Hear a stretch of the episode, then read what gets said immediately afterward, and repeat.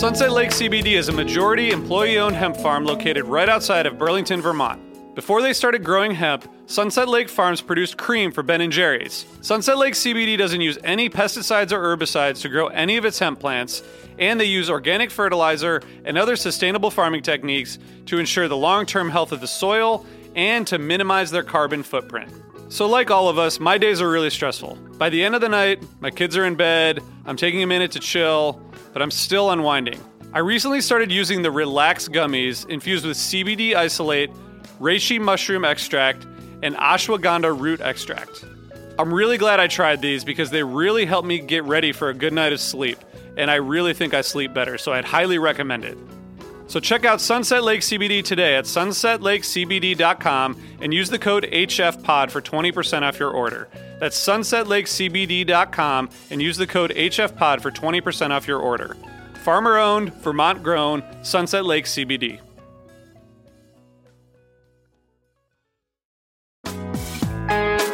Hi, listeners. I want to tell you about a cause that I'm involved with at Heritage Radio Network. HRN is celebrating its 15th year, and to celebrate, we're deepening our commitment to giving voice to the next generation of food systems storytellers, and we need your help.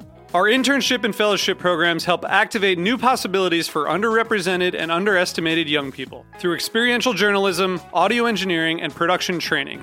Through these unique programs, HRN helps food equity stewards build essential workforce readiness skills that expand their potential and foster economic mobility. Please consider supporting these critical programs. And with a minimum donation, you can be entered to win a dinner for two at an amazing restaurant in one of eight cities and tickets to a concert at a great venue in one of those cities. We have incredible partners across the country who have donated, as they also share our passion for helping to educate the next generation of food systems storytellers. Check out heritageradionetwork.org slash 15 to donate and enter to win today. That's heritageradionetwork.org slash 15 to donate and enter to win today. And make sure you donate before March 31st. Thank you.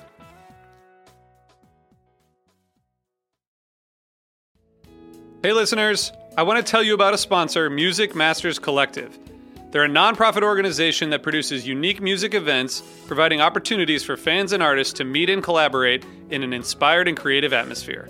Every week, they host different events, all with the opportunity to learn from world class musicians like Oteil Burbridge, Trouble No More, former members of the band, Milk Carton Kids, Nikki Glaspie, Bill Frisell, Shawn Colvin, and many more.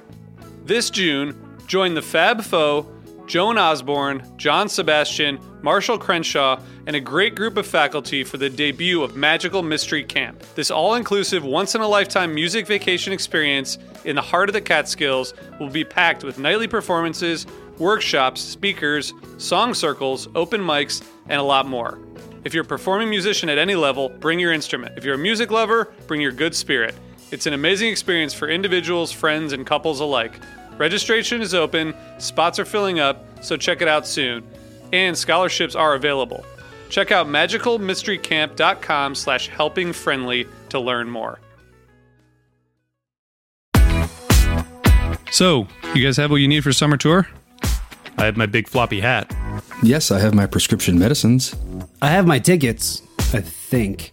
Oh, and my earplugs from Eardial. We're happy to have Eardial as a sponsor. They provide invisible, high fidelity hearing protection so you don't mess up your ears at concerts. They're some of the most comfortable earplugs I've worn. They fit well, they block out the background noise, and they let the music shine through. Eardial is offering our listeners 20% off their earplugs, which you can find at eardial.com slash Osiris. Seriously, we recommend these earplugs. I've used a lot of earplugs. These are the best ones I've used. We hope to see you at a show this summer sporting them. Check out eardial.com slash Osiris to pick up some today.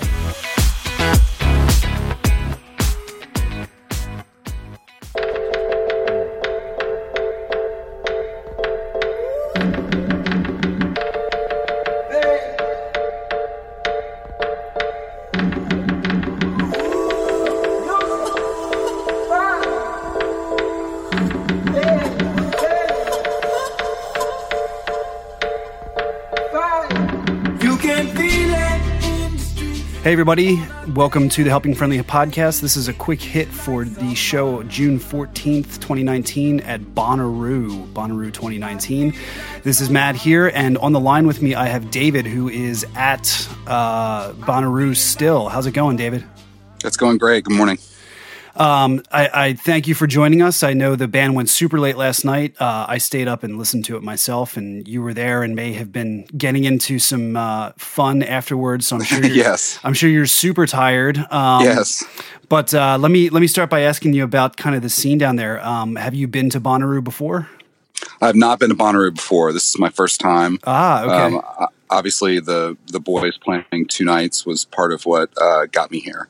Gotcha. Um, gotcha. So it is uh, it is uh, a very uh, great scene. Um, I'll have to say that I don't know who paid off the weather gods, but it, it is just for for June in Tennessee. It is just beautiful. Uh, I mean, I don't think it cracked 80 yesterday. Um, it was cold at showtime. Uh, you know, probably in the upper 50s. So, just uh, again, from some of the stories I've heard from Bonnaroo in years past, we really lucked out on the weather. Yeah, I haven't been there in about 15 years, but um, that's part of the reason why I haven't gone back because uh, when I was there, it was just ungodly hot every day. And you were either dealing with, you know, no rain and it was a dust storm everywhere or like torrential downpour and the entire place was mud. So sounds like you guys have been uh, in pretty good shape so far. Yeah, um, so what's your what's your situation down there? You just um, Gen Pop uh, camping, or did you do a VIP experience or anything like that?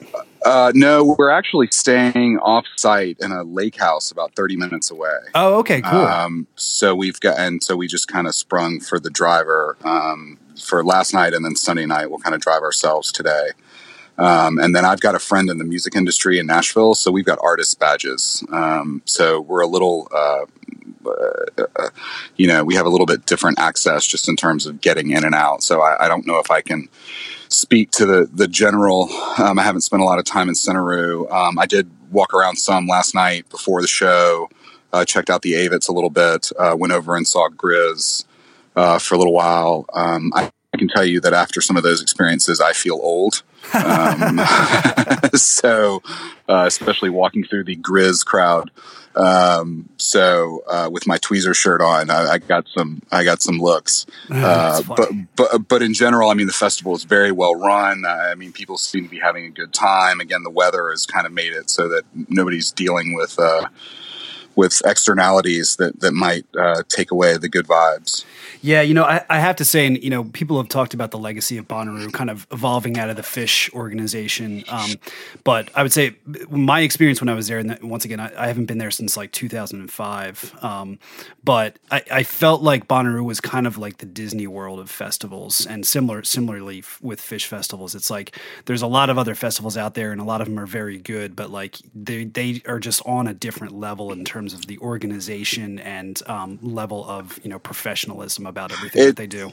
It's really impressive, and again, you know, because of our artist badges, which again, there are tons of people with these, just because there are tons of artists, and everybody can put their, you know, industry people, and everybody has their list. Um, you know, there are all these like ways for us to scan our our RFID badges in and out. Um, I will say, I'll share a stat that I heard from one of the organizers that of all the people that come uh, to the festival, ten percent don't ever leave the campgrounds. So 10% of the wristbands are never scanned in at Centeroo. That is insane. So at yeah. so at Bonnaroo, that's what like seven thousand people that show yeah, up there I mean, and easily just five, and just never leave the campgrounds. Wow. okay. I mean, I, I hope those people then, make it out okay. and then I guess the other stat is that there are about five. He said about five percent scan in on the first day and and never scan back out. So they never leave oh, the festival, wow. which means they're obviously sleeping there or just kind of going for three days straight. So those are a couple of stats that I was that I was really blown away. Wow, by. that's yeah, that's pretty amazing. I, I, it's funny that they don't like sweep those people out at the end of the night, or yeah, yeah. so who else are you there to see? Um, any other sets you're really excited about? Uh, well, I have to say, and, and, gearing up to talk about Phish, uh, Childish Gambino blew the entire place away last night. Really? Um, I, and I really had no. Um, I mean, I was excited to see him. I've, uh, you know, I've seen that video, but I can't say that I know a lot of his other music. and uh, he came out and really destroyed the place. Um, a, a, really amazing show. Uh, he, you know, his dancing and his singing and his band and the lights. Um, he was kind of on a, a, a, riser. He came up to start the show and this riser kind of in front of the soundboard, like this spinning thing. Uh, um, so, uh, you know, it was almost a hard act to follow for Phish um, because uh, you could definitely tell that there was more interest in that. Um, and again, the younger crowd, um, it, you know, it, it, was it was much more packed where we were for for Childish Gambino than it was for Phish. So, um, so that that's actually a good lead. And I was going to ask you about like, um, you know, what the crowd was like because it was strange. We could hear the show on uh, Sirius, um, but not being able to have any type of visual. Um, I, I you know, I was kind of wondering like how into it the crowd was, and and if people were just like dispersing, going other places. So, um, tell us about that. Like, what was the size of the crowd and kind of the makeup of, of fans versus noobs? It, it's really hard to say in that environment. You know, so many people are kind of dressed up for the night. Um, it, it's definitely different than a show. Again, I'm kind of walking around in my tweezer shirt, um, and, and, you, it, you know, and normally you go to a show and you see other people kind of in their Phish gear. I didn't see nearly as much of that, and I don't know if it's because it was a festival, and so people are are into kind of getting into costume or getting into characters. Um, there were some very interesting folks wandering around. Um, there was a lot of glitter. Um, but uh, you know, the the crowd kind of dispersed after Gambino, um, and then it, it, there were definitely tons of people, um, but it wasn't packed in like it was for Childish. Okay, so potentially lots of other little nugs out there who were uh, trying to get their first Phish yeah, fix. definitely, definitely, definitely, definitely. What did um? So what was kind of the reaction of the crowd? Do you think they won over some new fans? I think so. I mean, everybody was was into it. Um, uh, and again, it's not like I was around a bunch of uh, you know people who I could tell were listening to Phish for the first time. Um, but uh, but yeah, people were into it. That's great. So let's let's talk about the show itself, uh, and we can maybe put on the, the jaded Phish fan hats now. Um, yes. So um, I think you know the the overall sentiment from folks last night and this morning seems to be that yeah, we got a, a definitely a festival set, um, definitely, but a, a, pretty well executed one at that. I felt like I when I was listening to the show last night, I felt like I was hearing Phish's greatest hits. Um, but it was like if you're gonna do Phish's greatest hits, they picked the right songs and they played the hell out of them. I mean, what what did you think? Um, yeah, you know, going into it, I've never seen a one set show, so we were really wondering, you know, how do they go about doing that? Uh, you know, do they seeing so many shows over the years? There's such a cadence of first set, break, second set. Um, to go in and not have that uh, structure, we were curious. Um, I feel like coming out and opening with Carini, it felt more like a second set.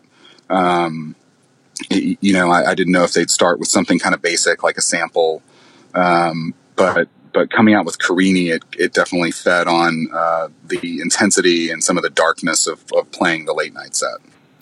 Yeah, that um, I I, I want to say maybe the last time they played Bonnaroo, or maybe it was the maybe it was 2009. They they kind of run together. They did the same thing. They had like a late night Friday night show, and it felt like yeah. they tried to fit a full show into that set. Right. Whereas like last night definitely just felt like a long second set.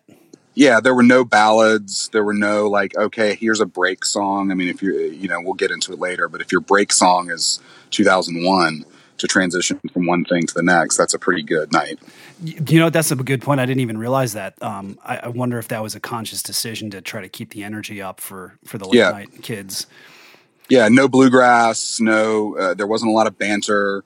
There weren't a lot of antics. Um, you know, I, even during Martian Monster, I thought that sometimes they get a little silly during that, um, but it was all business. Gotcha. So let's let's talk through it real fast. So, um, Carini, Down with Disease, Santos, everything's right felt like probably the first point in the night where they kind of got loose and, and took off. Um, what did you think of everything's right? Uh, I thought it was great. Um, I felt like they they were definitely feeling themselves out for those first three songs. Uh, maybe even some sound issues from where I was standing. Um, so not sure if they were having some sound issues. Uh, you know, I don't know if they get to do a set break in that kind of. I mean, a sound check in that kind of uh, situation. Um, The Carini was great. The Disease was very standard. I liked Santos, um, but Everything's Right was was the first time that I really felt like they connected. Um, there were a couple of points when I was worried that they weren't going to connect and he was going to rip chord it, uh, and they pushed through. Mike really kind of kind of pushed them through all that stuff. Yeah, now they did kind of. It felt like the jam kind of got aborted a little bit early. Um, they had a lot of momentum going, but then they went into Mercury, which I don't think you can complain too much about if you're gonna if you're gonna you know off something. I may be a contrarian. I'm not a Mercury fan. Um, I, I, I, loved the New Year's gag. I wasn't there, but I loved the visuals of everything they'd done. But every time I've heard Mercury, it's kind of come at a point that stops me in my tracks a little bit. I think it's like four or five different songs that they've put together. Um, and uh, and which I'm willing to get through, especially if there's a great jam on the end of it, like the one from I think it was Vegas last year um, when they had that crazy Mercury jam. It was either Vegas or Hampton last fall, I forget. Um, but we didn't even get that. Um, so uh, anyway, that's that's my take on Mercury. Gotcha, gotcha. Okay, well, so then maybe you were uh, a little happier with the tweezer that followed. I was very happy with tweezer that followed, and that and and you know you got to surrender to the flow. Sometimes you sit down, you regroup, you you get through Mercury, and uh, and then they dropped into tweezer. Tweezer was was the really one song I wanted to hear last night. Um, last night was my 24 year Phish anniversary. Uh, my first show was uh, Mud Island, 1995. Oh wow! Um, and that was uh, obviously the 50 minute tweezer. Um, I was not a fan going into that show. I just went because my roommate told me I should go. And so tweezer is really the song that, that hooked me, um, from, uh, you know, from that first night. So, uh, that was really special to hear that song, you know, after all these years and think about all my time with the band. Um, I felt like again there was maybe some sound stuff going on. I'm not sure if Trey. Uh, it looked like he maybe even changed guitars at one point. He was kind of looking back at his rig a little bit. Um, but there was one point it was almost like he looked back at his rig like he was mad at it, and then he just decided to push through it and destroy the song. Gotcha. Um, and and Tweezer was really really great and hit some really really great peaks. Um, and then they actually then kind of brought it back to the Tweezer riff a little bit towards the end. Yeah, there was a nice kind of reprise of that, and then they they pushed it into 2001. Um, yeah. After that, pretty pretty straightforward 2001. Yep. Um, and then we, so I think that's that's one that I could see them playing once again for the late night kids uh, in their in their costumes and their glitter and and definitely what God knows what else they've got going on. Right. Um, right. So I, I can imagine that was a pretty big dance party. Definitely. Definitely. Um, and then you've got a um, pretty straightforward Steam. Didn't didn't yep. go out there. Martian Monster, more. Um, and I felt like Harry Hood was probably, along with Everything's Right, the other point in the night where they, they let loose just a little bit. Um, felt more like kind of normal show Phish. What do you think of the Hood? Uh, yeah, well, and just to say on the more, I love. I'm a big More fan, and uh, after some of the disjointedness, a little bit of kind of the you know, Steam, Martian Monster, um, the more really brought it back around emotionally. Um, I think that everybody uh, at, at, that point, and maybe it was just because I was around a lot more uh, jaded vets, but that uh, you know we were all we were all happy to hear that. Uh, and then you know anytime they drop into Hood, you, are smiling because you know what's uh, coming up. The Hood Jam was uh, I, yeah, I would say different. It didn't really start off. I'll have to go re-listen to it, but I didn't. It didn't feel like it started off like a regular hood jam with some of that quiet buildups, um, to the point where I felt like at certain times, you know, I don't know if we're in the different a different key. Um, you know, it didn't feel like it was building on the traditional hood structure. It was a great jam. Um, and really went to some interesting places. Uh, somebody lost some fireworks uh, from the staff parking lot in the middle of it that kind of got everybody uh, kind of get everybody going. But there was a point where they kind of petered out of it a little bit, and I almost worried that they were going to abort it because at that point they were they were really nowhere near the hood structure, um, and they kind of quieted it down. And then Trey, uh, you know, Trey found that little progression and, and brought us back to the peak to feel good about hood. Yeah, that was that was definitely fun. Um, I, one of the highlights for me, definitely from from the couch.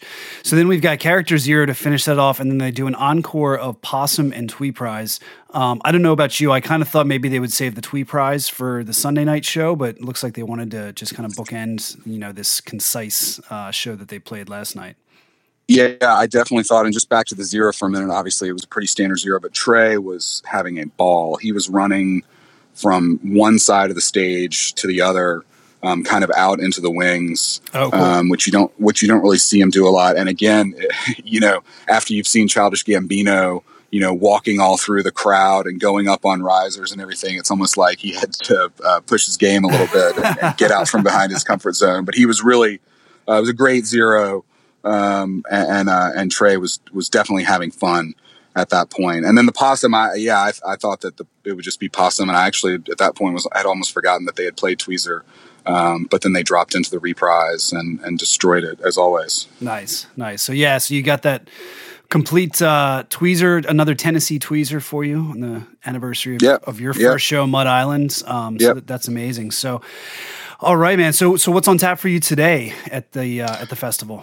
Uh, we're going to head back over here in the afternoon and uh, try to check out uh, Maren Morris and uh, and Kacey Musgraves. There's a lot of good music today. John Prine is later on today. Ah, that's great. Um, um, we'll see if I we'll see if I'm up for Post Malone later tonight at 11 o'clock. I got to save up for the the the, the entree of the weekend, which Yeah. is two sets of Phish tomorrow. yep, yep. Um, so have you seen Kacey Musgraves before?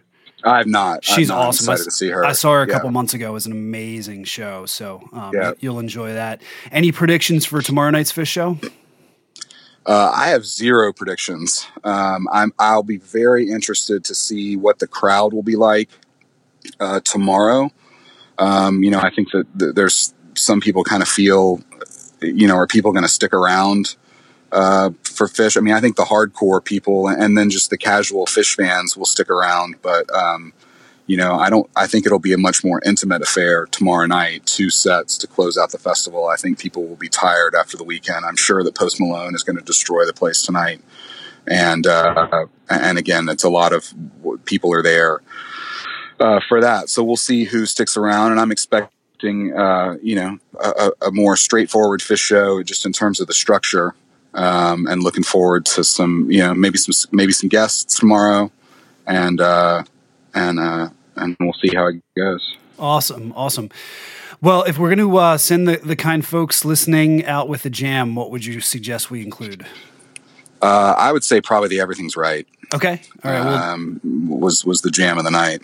Excellent. All right. Well, we will uh, send everybody to that after a quick word from one of our uh, sponsors. Um, David, I thank you for joining us. Um, get back to resting up and preparing for uh, day three here. Um, David is at France MOD. That's uh, PH, of course, R A N C E M O D on Twitter. Um, David, thanks for joining us. Yeah, thanks for having. What is a city without its music? The legacy of the New York Philharmonic is incredible. Nearly two centuries of history. That's a lot of music and a lot of stories. I was sitting on stage for the very first time thinking, I can't quite believe this is happening. Join me, Jamie Bernstein, as we explore the history of the New York Philharmonic. It's the NY Phil story made in New York, a podcast about a city, its people, and their orchestra. Listen wherever you get podcasts. Nugs.net is the destination for live music on demand. They have a growing collection of over 15,000 full length concert recordings from bands like Pearl Jam, Umphrey's McGee, Dead and Company, and Bruce Springsteen and the E Street Band, so you'll never run out of live music to explore. I've been digging into a lot of Umphrey shows on nugs.net, and the catalog and the sound quality are really amazing. It's a great way to get to know a band even more. I've been listening to a lot of Billy Strings, Dead and Company. Oh, and uh, Wilco's on there now too. Well, I've been listening to the infamous Stringdusters and loving some of the old Steve Kimock shows on there. It's available on desktop, iOS, and Android apps. Sonos, that's how I listen, and Blue OS. The Nugs.net team knows you love live music, so they're offering new subscribers a 35% discount on an annual subscription. Go to nugs.net slash helping friendly and sign up today. If you already have a subscription, give the gift of live music to a friend. Again, that's nugs.net slash helping friendly for 35% off an annual subscription.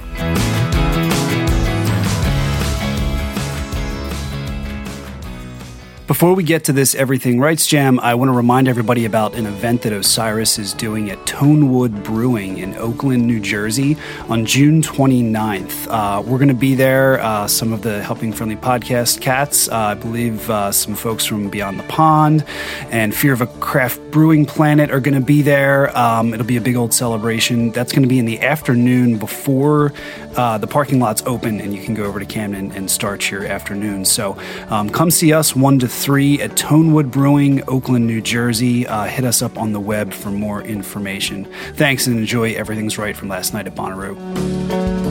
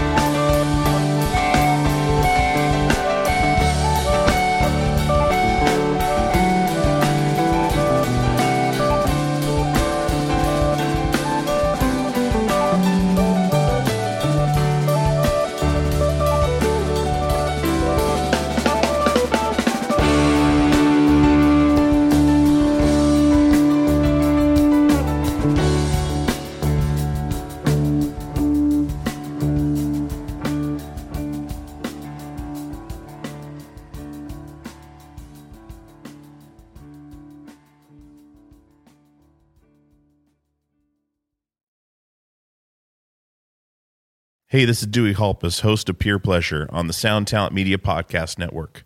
Join me each week as I explore another long form conversation with one of your favorite musicians, actors, comedians, or creatives.